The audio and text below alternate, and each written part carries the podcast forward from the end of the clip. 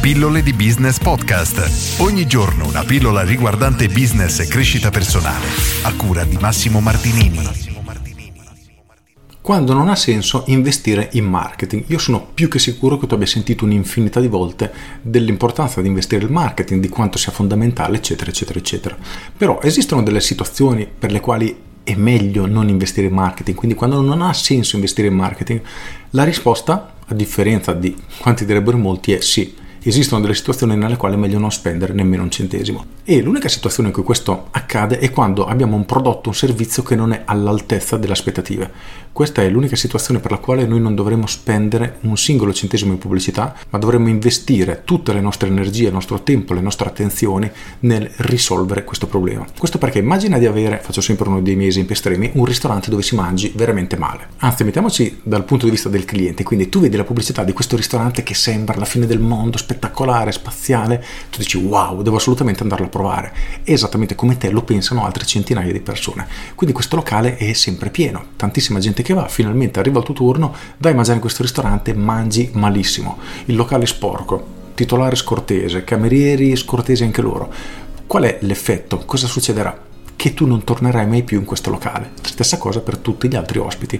E questa è l'unica situazione, ripeto, nella quale il marketing non ha senso di essere fatto perché accelerai semplicemente un fallimento inevitabile. E quando senti che il marketing è più importante del prodotto, è vero fino a un certo punto, nel senso che il marketing viene prima del prodotto, perché sempre mantenendo l'esempio di questo ristorante tu non sai come effettivamente sia finché non ci vai a mangiare, quindi il marketing è importante ma viene prima perché deve convincere i clienti a effettuare un acquisto, a venire da te e a mangiare.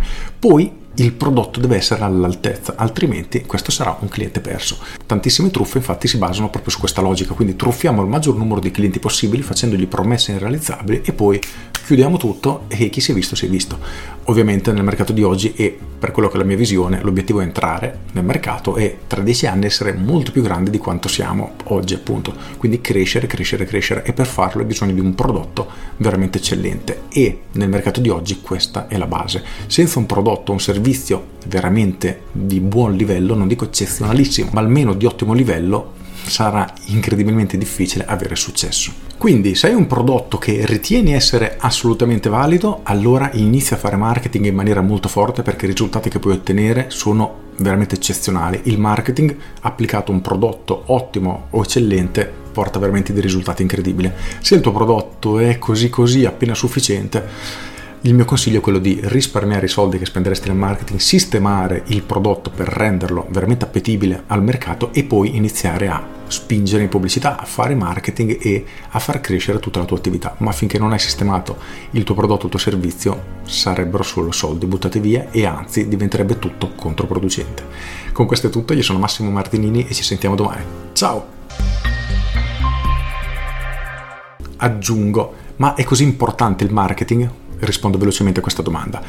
Io sono sicuro che se tu sia un libero professionista o un vendi qualcosa, ti sarà capitato di vedere dei tuoi concorrenti che offrono un prodotto più scadente del tuo, più scarso del tuo, eppure che vendono molto di più e le persone che lo acquistano ne sono pure soddisfatte. E quindi ti chiedi, ma com'è possibile che lui vende un prodotto più brutto del mio e non lo acquista? Ecco, qui purtroppo il marketing la fa da padrone. Quindi se hai un prodotto migliore dei tuoi concorrenti, concentrati nel marketing perché la differenza può essere davvero sostanziale.